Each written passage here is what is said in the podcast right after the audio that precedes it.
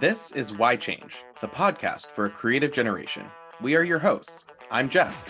Hola, hola, soy Carla. It's Rachel here. What's good, y'all? I'm Ashraf. And I'm Madeline. Why Change is a podcast that brings listeners around the globe to learn how artists, educators, and cultural practitioners can change the world one community at a time. We believe that young people are our world's greatest asset and recognize that we, as the adults who are dedicated to their creative development, have work to do so they can thrive.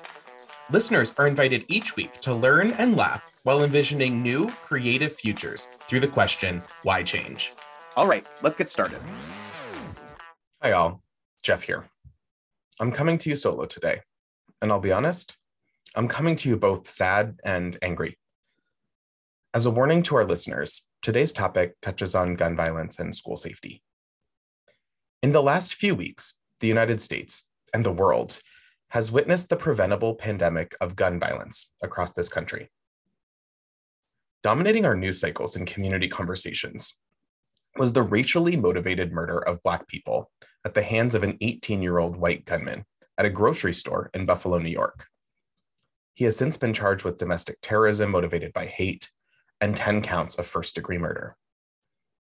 Then we witnessed another 18 year old gunman in Uvalde, Texas, who entered Robb Elementary School with a legally purchased military style assault rifle and murdered 19 elementary school students and two teachers, injuring 17 more.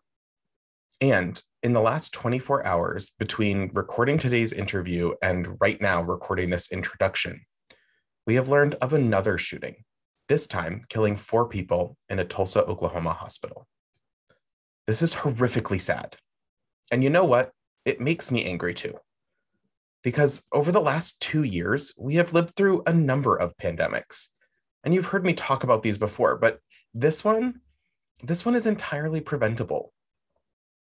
In our work at the intersection of arts and culture, education, and social change, we often hear about the pandemics or other social and civil dialogues which impact our communities. In fact, the research that I just cited found that between 2020 and 2021, arts and cultural education programs were impacted not only by the COVID 19 global health crisis, but also by the growing economic inequality, racial violence, political divisiveness, and the climate crisis, too. And over time, as I personally reflect, from the time I was about 10 years old in middle school, we've been grappling with gun violence. That was the shooting at Columbine High School. According to the Washington Post, according to the Washington Post, since the time of Columbine, there have been 331 school shootings. You might also note that only 1% of gun violence in the United States is a result of a mass shooting. These have affected over 311,000 children and have killed almost 200. This is unacceptable. It's preventable and something no one should experience. In our work, we often talk about human rights and the right of every child to creatively develop, express themselves, and participate in their cultural heritage. Right up there, though, with those rights is the right to safely shop at a grocery store, attend school, and go to a hospital.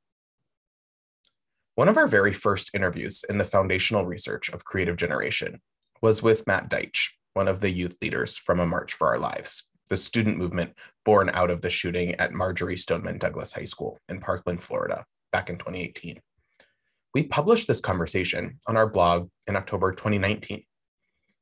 In that conversation, and again, when Matt and I both spoke on a panel at Connecticut's Bruce Museum in September 2021, Matt reminded me that when young people experience a trauma, especially one that is preventable, that the arts and youth's inherent creativity proved to be an outlet, not only for elevating their voices, but to hold adults accountable and together to drive the change our communities, our nation, and the world need to see. What we were communicating was truth with a capital T. As an artist, it became easier to elevate that truth. We use art to bridge gaps between education and empathy. We use art to turn things from political issues to human issues and moral issues. And you know what? That's exactly right. This is a human issue and a moral one. As an adult myself, an artist, educator, and researcher who supports young creatives, this whole situation makes me sad and a bit frustrated. Since we know that the research is there to support the arts as one of many strategies to overcome and combat this preventable pandemic. The American Art Therapy Association has curated together the research and resources to outline the role of the arts in addressing mental health and well being, both in terms of the mental health crisis in this country, which undergirds the context of the majority of mass shootings, but also the healing necessary in the wake of the trauma caused by them. In a similar dichotomy, recent research from the Journal of Youth and Adolescence concludes, quote, arts and cultural engagement is a potential strategy for reducing or preventing reportedly antisocial or criminalized behaviors, end quote. This is what in the 1990s folks would have discussed as reducing delinquency. In the case of gun violence in the last few weeks, the assailants demonstrated a desire to be part of a community, just one that was pretty messed up. Imagine the possibilities if our society embraced numerous pathways to being part of community, perhaps through the arts or others, rather than an increased divisiveness or tribalism.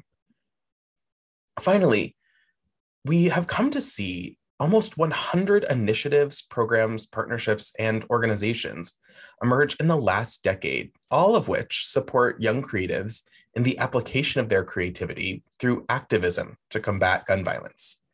Chicago's National Youth Art Movement Against Gun Violence focuses on providing youth all across America in neighborhoods besieged by gun violence with an opportunity to make their mark on the issue by using their city as a blank canvas to communicate beyond their communities the impact of gun violence on their lives and to support the growth of emerging artists' careers as artists, activists, and thought leaders. Their work is really amazing, and I put the link in the show notes. But this is just one of many projects. Try to find one in your community and figure out how you can support it. Now, listeners, please don't view my dialogue here today as a statement, and I'm doing air quotes on that word statement. This is not creative generation screaming into the void with all of the others, offering thoughts and prayers or demanding action and policy change and then going about our daily business. We recognize that we have the distinct privilege of our own safety and well being, the opportunity to connect with others and to learn, and a big megaphone to amplify the good work happening, like those programs I was just talking about. So, we've chosen to disrupt our normal schedule of the Why Change podcast to bring you an interview with Michael Cotey from hashtag enough plays to end gun violence. I first met Michael back in 2019 as he got started with this project and have followed and supported its work ever since.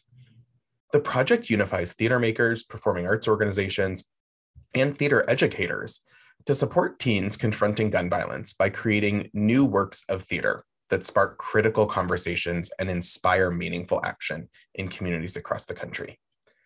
Their mission is to provide and promote playwriting as a tool for self expression and social change, harnessing this young generation spirit of activism and providing a platform for America's playwrights of tomorrow to discover and develop their voices today. Michael himself is a Chicago based theater maker who has worked across the country, specifically focusing his efforts on the development of the next generation of artists. The program, hashtag enough, works with teens in grades 6 through 12 from across the United States to write and submit 10 minute plays which confront the issue of gun violence. For the past two years, select plays have been published by Playscripts in a collected anthology, which can be licensed for future productions and their plays were produced as part of a na- nationwide reading. Writers also receive payment for their work, memberships and craft training from the Dramatists Guild, and feedback from professional playwrights, creating that intergenerational dialogue about the work. Currently, the organization is seeking theater makers and performing artists to contribute to a call to action to create a tidal wave of messages reaching lawmakers through June 11th, telling them enough is enough. welcome, Michael, to the Why Change podcast. Thank you so much for being here at what I can only imagine is a very challenging time for you and and your work. Um, thank you, thank you very much. No, thank you for having me. I think it's important. Well, so first, uh, I've shared a little bit about you and your work with our listeners, but talk to us about the moment that we're in and the role of theater and creative young people and the discourse that's happening in the United States about gun violence and school safety. Just set the scene for us a little bit in your work. Yeah, absolutely. Well, I think to talk about the moment we're in, I want to go back to the moment that I decided to do this project, or at least a version of it. And that was m- moments after I learned about Parkland. So I'm in rehearsal and news about Parkland breaks into the rehearsal hall. And we have this momentary feeling of just hopelessness. You know, we're just sitting there, we stop what we're doing, and then we went back to rehearsal. And and the cynic in me really was wondering, like, what are we doing? Like when these things happen, like why isn't there a mechanism or something that we're doing as an industry as an art form to respond and to help. Um, and so that really began the gears turning as to like what would that be and initially it was like okay let's find known playwrights get them the right stuff and we'll do it all around the country and and it became really clear out of parkland when there was march for our lives and students demand action and you know all these young people just taking to the street and really forcing the conversation not to go away, which is the norm with these incidents, is that we have the conversation for a little bit. There's a lot of uh, fury and a lot of noise, and then something inevitably else comes up, and our attention as a country is diverted.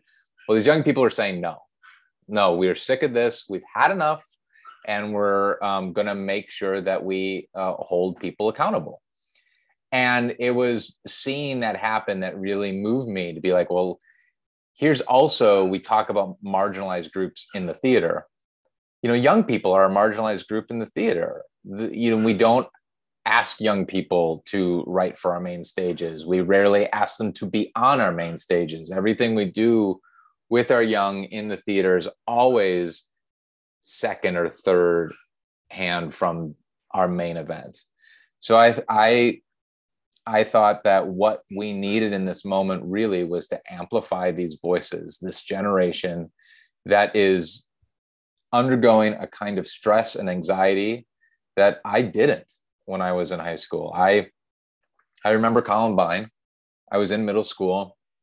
I'm certainly did lockdown drills, but I never feared for my life going to school. And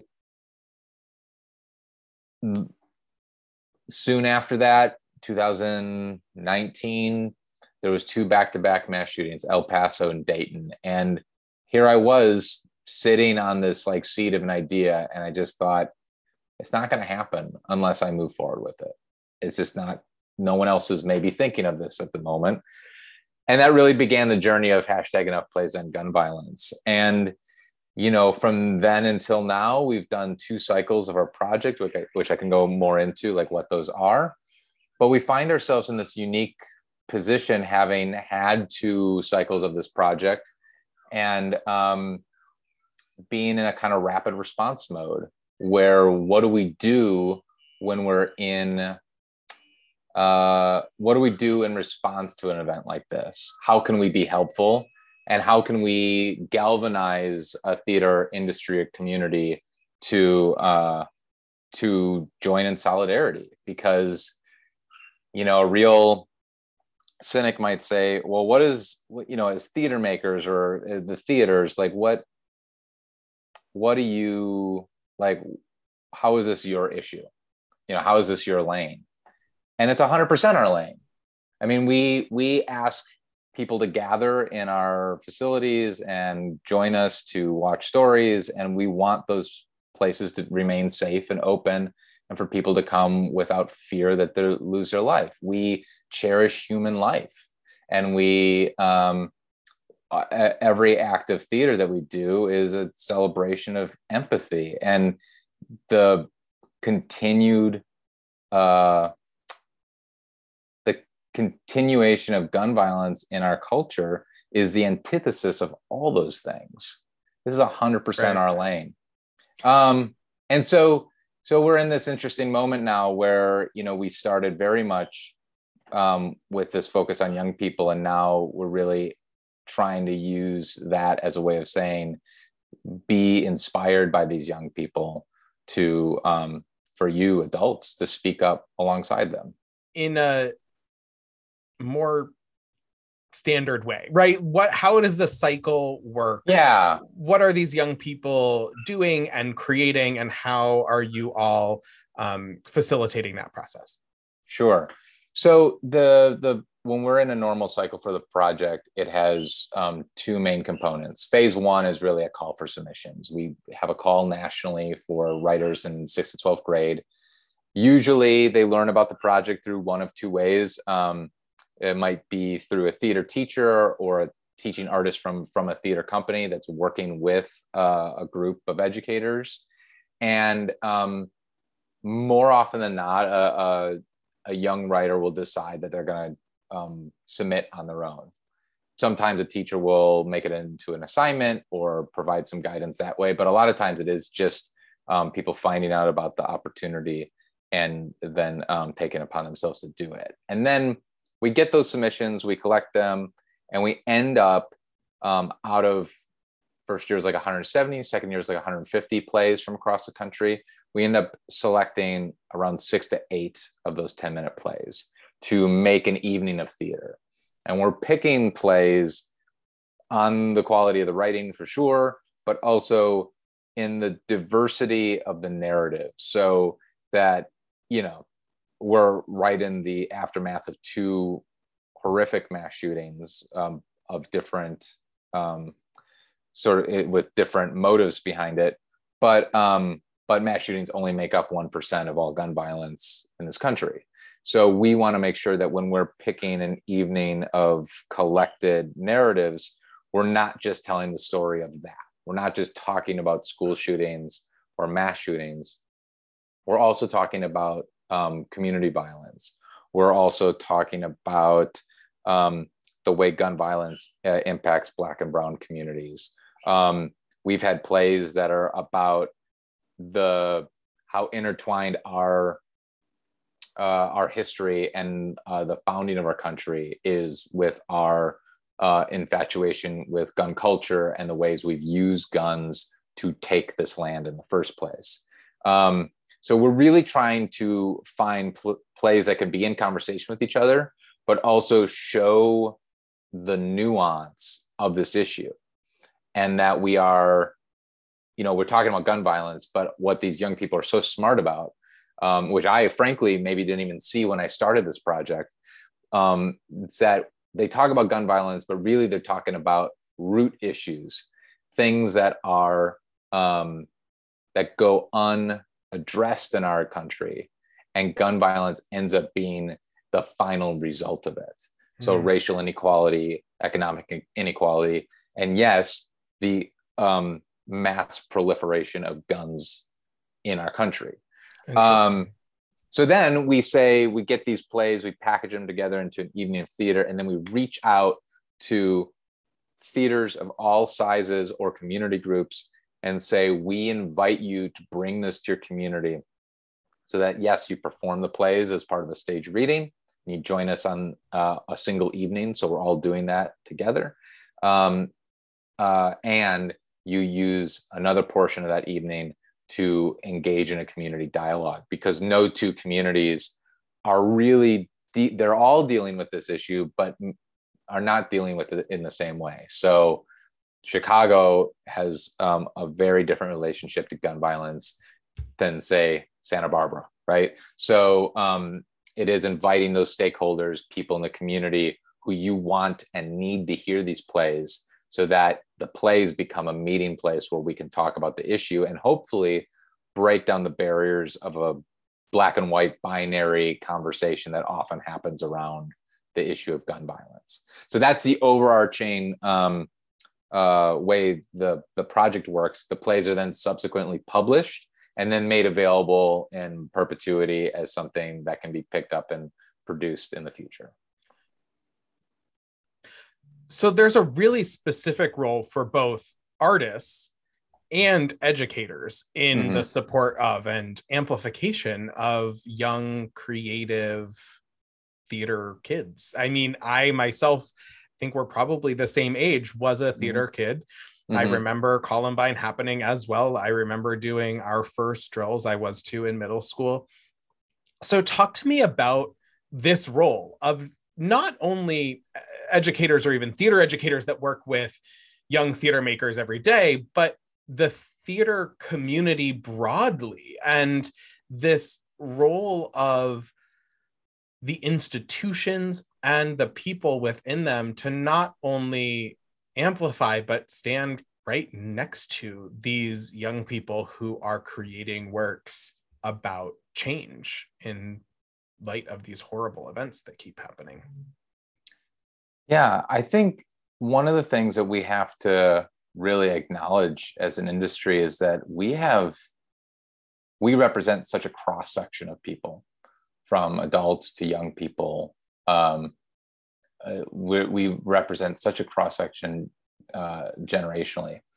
Um, and we have a ton of resources um, space uh, individuals who can who know how to craft and use narrative and their voice um, that uh, that I think that the gun violence prevention movement simply doesn't know exists and is open to them um, in this uh, in this moment. And I think one of the biggest things that I learned through our project, so we call on young people to write short 10 minute plays uh, to confront the issue of gun violence, teens, sixth through 12th uh, grade. Um, one of the biggest things is that we adults, including myself, simply do not fully comprehend what the experience is of a young person these days. And there's no better way of learning that by inviting them to come take our stages, take that space, and to um, put it in a in an experience that humanizes it for us. You know, like imagine, you know, we make these plays available then to theaters all across the country, whether it's a regional theater or a community high school theater. You know, imagine these plays are then embodied by the young people in that community for their parents and their educators and those school administrators. And we invite people to invite policymakers to come to really, you know, experience what it is that those young people uh, are going through. And the thing that I think we've heard again and again through our work is that you have adults just kind of uh, in disbelief that you know it's not just it's not just that everyone's impacted directly by gun violence but that the threat and anxiety of gun violence is um, almost ubiquitous among young people. Certainly in our first um, batch of plays that happened over the course of the pandemic year the, the height of the pandemic all those plays in a way were really about anxiety and sort of this feeling of inevitability and then as we did another round of this cycle where we had submissions and um, the nationwide reading, the theme shifted to grief and this feeling of um, I don't want to even say I don't want to say resignation, but almost like leaning into that this is inevitably going to happen to me. And what's different is like we have kids who are back in school we have kids who are actively back in spaces where they don't feel safe and where every measure that we've put out there to ensure their safety actually just adds to their trauma and their anxiety. So these plays become this real window into their experience in a way that uh, i don't think many um, people my age and older had really access to. And um, and I think that that seeing the gap between what my conception of high school was and their conception experience of high school was really shows you how much um, how urgent this issue is and really how insidious it is that you have a whole generation of kids who um, are always have this in the back of their head in one way or another so for purposes of of setting the scene just a little bit for our Yeah. listeners tell me about the program so in two cycles you've mentioned really beginning in 2019 and then now it is 2022 you have these almost and i'm summarizing from listening to you and and what i know about Yeah. the work um, from a number of conversations and following it online is these kind of three different components one you have this in a learning environment where young theater makers are encouraged and supported in creating works about a central topic through their own perspectives. You have a second where there's a national elevation and amplification of voices. And then a third where really you're distributing out into communities and encouraging dialogues and processing and conversation. And here at Creative Generation, it's interesting because we did a project in 2020 that looked at similar types of projects that Hmm. recognized that very core and central to any work like this is the transformative moment between um, artist and young person, where that Mhm. transfer of artistic skill or knowledge um, or ability occurs. And then there's kind of the residual impact into the communities and the conversations that happen with family and friends and institutions. And then there's this intentionality, which you've mentioned uh, so far in the interview about the engagement of decision makers and maybe municipal leaders and um, other folks with power and influence. So I'm wondering at that third level, now that you're two cycles in, what are you starting to see from this process? What impact is it having on the individuals or on those communities uh, that are engaging? Yeah, it's. I mean, honestly, honestly, Jeff, that's probably the hardest to to measure, right? Um, where where I think the most noticeable impact ends up being is is in the in the sort of anecdotal um, responses I get from young people who are involved. So our our playwrights, our uh, young people who are in the cast. You know, from our playwrights, it's this it's and the young people, it's this general feeling of um, I didn't think people were listening. You know, I didn't I didn't I didn't I didn't know people cared. You know, I didn't think that um, there was a place for my voice or the voice of our peers you know at this level on stage like most of them never performed maybe a play that's by someone of their same age before right? So those moments end up being huge. You know how do how are we making a really big change in those individual moments? In the larger like how is it landing on communities and how is it landing on public officials? It's harder to gauge because i think one thing with this being such a large effort, nationwide effort, everyone is sort of doing their own thing. So it's it's it's hard to sometimes get my arms wrapped around. I do know, like with the real repertory in uh, Portland, for instance, last year in our first round in 2020, um, they invited members of the like violence uh, prevention committee for the the mayor's office, and they were so um, taken by it that they asked to bring it as a special um, performance for the committee like not not just replay it but have them come via zoom to do a performance directly for the committee of the plays. And then they had a conversation afterwards. Um, i know that like we've had some congress um, uh, some congress people come to observe the plays and watch them. But then you know there's some uh, like really amazing partnerships that have been made so my favorite story, probably out of all of them, is South Bend Civic Theater. Really late ad in our 2020 program. Um, we really are trying to get to having a reading in every state, and Indiana we just didn't have one. Um, so South Bend Civic Theater signs on pretty last minute, and they're going to partner with Connect to Be the Change. Connect to Be the Change is a local nonprofit that's really focused on uh, violence intervention so breaking the cycle of violence and it's founded by two mothers that uh, have lost uh, children due to gun violence. One of them had lost two sons to gun violence. Um, and uh, so they partner with Connect to Be the Change, and then they're working with their young change agents on the plays. And so they have this amazing experience. They have this meaningful reading. Um, I'm not sure that one was even public. It was kind of maybe more of a um, in-house reading between the two organizations. I even really consider a possibility when we first when I first started this project is those kind of partnerships that were really you know once we start thinking about year three it's going to be those kind of partnerships that I think we really can encourage and see a big um, a big impact. So what it actually sounds like to me at least is movement building. You know, yeah. you have these transformative interpersonal experiences, you have these institutions that are collaborating and now you have this groundwork being laid.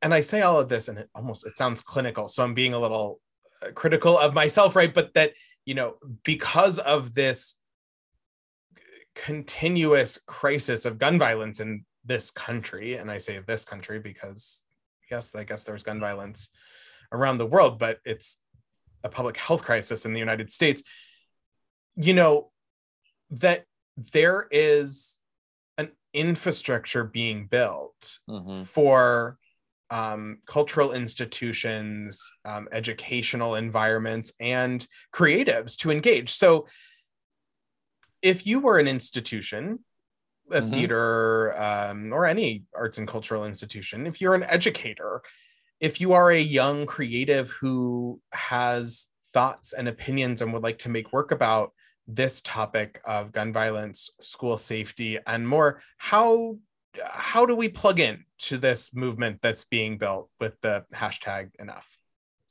Yeah, so we are, you know, we're kind of in the middle of two cycles right now. We finished up with the culminating event of our nationwide reading in April of round two. And, uh, you know, uh, post that, I was really thinking I was going to take a little bit of time to reflect and a bit of a breather on the project so that we could come back in really 2023 for like a full another round. But this is, you know, an issue that doesn't rest. Um, and having now met some really amazing people in the gun violence prevention um, uh, activist movement, you know, I'm I know I'm feeling just a fraction of the kind of of frustration and um, uh, what's the word exhaustion that I know that they feel. Um, so right now, I mean, something that we're doing in an immediate response to the the shooting in Texas is that we've got a um, we've got this initiative that we're doing for the next two weeks through the next March for Our Lives, which is on June 11th.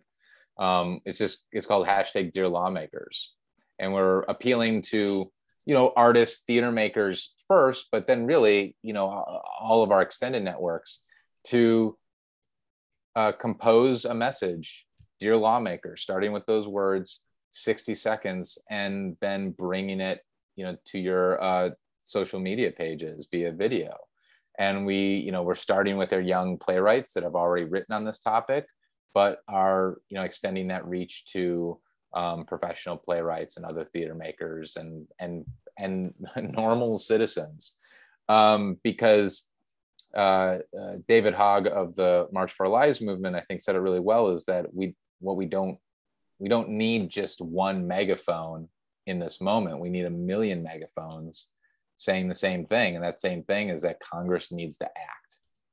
Um, so we're trying to use what small platform we've carved out to make that happen. In addition to that, um, I've started conversations with um, leadership at the Theater Communications Group that really, you know, the gun violence prevention movement um, really could use the support in a major way of the theater industry. That yes, um, we um, should come out with some unified statement of um, of a need for Congress to act, but then we should also mobilize the large network networks we have of hundreds of theaters, of thousands of theater makers, and millions of audience members to then put that pressure on our elected officials, um, and that we shouldn't take that power for granted that we have. Um, and that's you know those conversations are just starting to happen, but this is like now is the time in which we need to come out in a big way. Because I think you know I, I get it. When I pitch hashtag enough, especially two years ago when it was first started and we didn't have any track record behind us when i started pitching it there were people who were on board right away. You know they totally bought into it. But there's a lot of people who um who see it as you know a partisan issue and i i 100% disagree with that i think the fight to end gun violence to lessen gun violence is a completely nonpartisan issue i think it's something that we all can agree on and it's becoming clearer and clearer that there are common sense gun laws out there that also should be nonpartisan. And in fact, among the majority of Americans who are polled about them, they are. So we, I feel more confident than ever that a, the theater industry and leadership can get behind these common common sense gun laws and use the the multiple like literal stages and platforms that we have across the country to make space for the argument that we may have been silent about this in some way in the past, but it's um, unconscionable now to remain so. Well, I just want to thank you for not only being with me here on this episode of the Why Change podcast, but for your work over the last several years on this tremendously important cause. Um, and to say that all of us at Why Change and all of us uh, in the collective of creative generation um, stand with you, stand beside you, and um, are working towards this same goal mm. of not only supporting young creatives as the change makers and leaders of our future, but also to eliminate any and all gun violence in this country and around the world. I just want to say this too. Like, you know, I think what I love about doing this project is that this generation, uh, in a way that I wasn't thinking about in high school or in college, you know, really is out there to champion uh, empathy, equity, and justice. And that is what the theater champions too. I mean, we're in complete alignment on those two things. Mm-hmm. And if we let these young people lead the way more i think you know we're always sort of we're always it seems like there's always these conversations about how do we get younger people in the younger people in the audience how do we get them to come see theater and it's like well let's listen to them more let's let's invite them to be a part of what we do more and not just uh, as consumers but as active participants as as part of the voice. It's bringing them to the table. And it it has felt like this project has been among other things you know a real opportunity slash excuse for theaters that are maybe looking for a way to do that a way to engage their um, their communities especially their young people um, because there's so much to be uh, gosh there's there's there's I'm really excited by what they do, but I'm also like in awe at their um, persistence to make the world a better place. And I think we just need to find ways to join them. I 100% agree. And no doubt this work is exhausting and you are um, putting yourself, you're making a conscious choice to do hard things and to work in a system that is challenging. So, as we get to know people just like you all around the world on this Why Change podcast, we're constantly seeking to understand what are what's keeping people going in this. And so we have a few quick questions to end on today. Are you ready? I am ready. First, who inspires you? Oh, well, the young generation. Definitely that was a word I was looking for before. They inspire me because I just, uh, uh, yeah, I can't fathom doing what they do. They shouldn't have to, but they're they're making the change that needs to happen. What keeps you motivated? Um, seeing moments of transformation, seeing uh, people go past the point that they think they knew that they could achieve and they achieve something they don't. I, that that always motivates me whether it's directing or producing or, or making getting these young people to write these plays is that seeing them transform and change their definition of themselves. Where are you most grounded um, with my wife and my son how do you stay focused um how do i stay focused i i focus on who it's going to impact and what I hope that impact to be. And lastly, why change? Um, why change?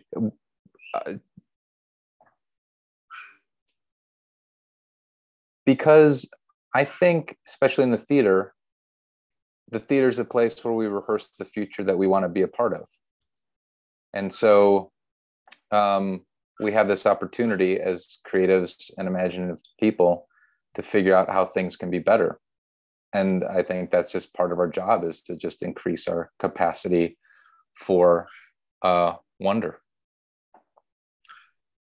that's a wonderful note to end our conversation on today thank you so much for sharing more about your work and for taking time during this challenging set of circumstances we find ourselves in here in the United States, and for doing this good, hard, important work over the last few years. Thank you very much. Thanks, Jeff. I know today is a heavier topic than most on the Why Change podcast, but sometimes it's okay. I'd like to underscore one thing that Michael said in our conversation. He reflected that some members of the arts and cultural community question his calls for our involvement in the movement against gun violence.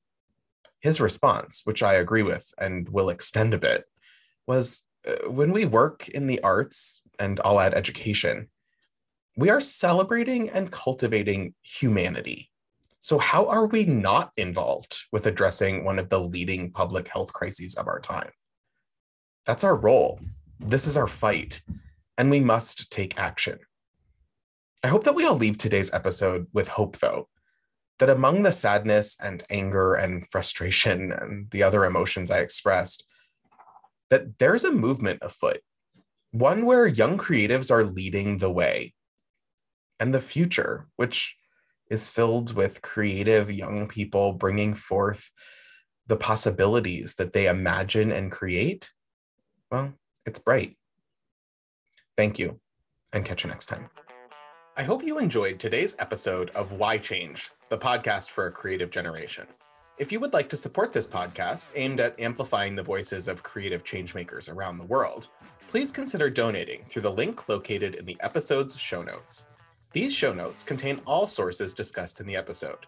Be sure to follow, like, subscribe, and share the Why Change podcast to make sure you and your networks get episodes delivered directly to you and that you don't miss any stories of creative work happening around the world. If you haven't already, be sure to follow us on social media Facebook, Twitter, Instagram, and LinkedIn. Also, we'd love to hear from you. You can write to us at info at creative generation.org. We would love to hear your ideas, the topics you want to learn about, and why change matters to you. This episode was produced by me, Jeff M. Poulin. Artwork by Bridget Woodbury. Our digital media producer is Daniel Stanley. This podcast theme music is by Distant Cousins. A special thanks to our contributors, co hosts, and the team at Creative Generation for their support.